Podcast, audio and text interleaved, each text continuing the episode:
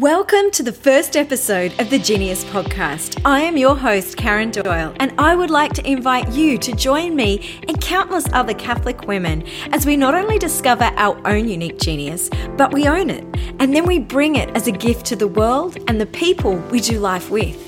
If you are looking to discover what it is that you are called to do with your life, if you have a dream but you lack the confidence or the skills to take the next step, or you just need some great advice on living your vocation as a Catholic woman, then this podcast is for you.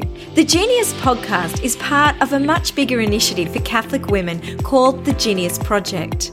The Genius Project is dedicated to helping Catholic women discover their unique genius, what it is that they're called to do with their gifts and their life.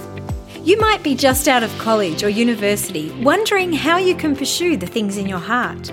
You might be a new mum trying to navigate that space between your old life and your new mum life. You might be a career woman who's called to influence culture, or a religious sister. Perhaps you're a Catholic creative and entrepreneur, maybe even a grandmother. Or maybe you are a woman who is simply trying to find her place in the world. Whatever your story is, the Genius Project has something for you. We seek to build community and networking opportunities for Catholic women to grow not only in their faith, but in the gifts, talents, and the desires that God has placed within them. We do this through online courses and online community, as well as live networking events, which explore helping you discover your genius zone, that area where your gifts and strengths come together. We look at business principles, how to get an idea off the ground, how to discern your vocation, and much more.